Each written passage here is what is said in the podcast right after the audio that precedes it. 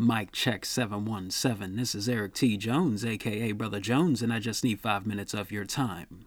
Today I'm going to share my thoughts about President Joe Biden's Supreme Court nomination, the Honorable Ketanji Brown Jackson, aka Black Woman Supreme. You did it, Joe. You did it. Joe, you did it. You're the first president to nominate a black woman to the Supreme Court. Even though you're failing to build back better, you did it, Joe. The Supreme Court was established on March 4, 1789. That was 232 years ago. Out of these 232 years, black people endured 76 years of slavery, 100 years of Jim Crow, and 56 years and counting of systemic racism. Out of these 232 years, there have been two black Supreme Court justices Thurgood Marshall and his replacement, Clarence Thomas, aka Uncle Tommy. Now that's some conservative poetic justice. Out of these 232 years, there have been five women Supreme Court justices. The first was Sandra Day O'Connor. The second was Ruth Bader Ginsburg, aka the notorious RBG. The third is Sonia Sotomayor, the first Latina Supreme Court justice. The fourth is Elena Kagan. And the fifth is Amy Coney Barrett. And now it looks like the sixth woman will be a black woman.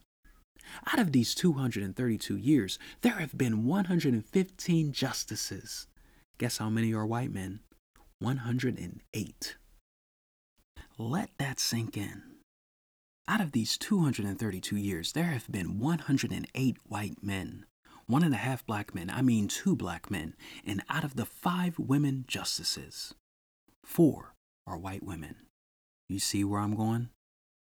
Like any American institution, the Supreme Court has a diversity, equity, and inclusion problem, and Jackson's nomination won't erase 232 years of exclusion. Don't get me wrong, I think we have every reason to celebrate Jackson, but let's not get ahead of ourselves. Keep in mind, the Supreme Court will still have a conservative supermajority for the foreseeable future, and while the symbolism of a black woman Supreme Court justice is significant, if she's confirmed, the best she can give us right now is a dissenting opinion. I think Jackson's forthcoming Senate Judiciary Committee hearing and Senate vote will reveal why it took 232 years for a black woman to be nominated to the Supreme Court. I recently read an article that suggests that Jackson's road to confirmation may be rocky. Just consider the comments made by Senate Republicans regarding her nomination. Senator Lindsey Graham, aka Grumpy Graham, said her nomination means the radical left has won President Biden over yet again. If that were truly the case, he would have forgiven student loan debt by now. Though Graham preferred Judge J. Michelle Childs, one of the three black women President Biden was considering for his nomination, he should be careful with his language.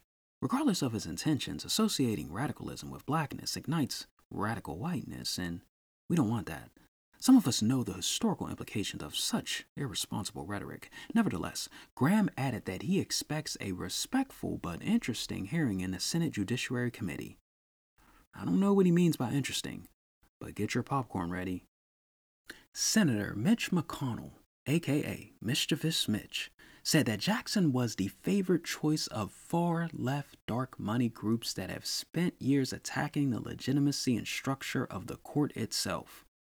Well, Mitch, you gotta admit, while the court has had some legitimate moments, it has also had some illegitimate moments. Senator John Cornyn said, Ultimately, I will be looking to see whether Judge Jackson will uphold the rule of law and call balls and strikes, or if she will legislate from the bench in pursuit of a specific agenda.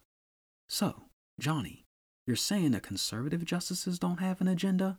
Hmm, Senator Thom Tillis was in lockstep with Cornyn.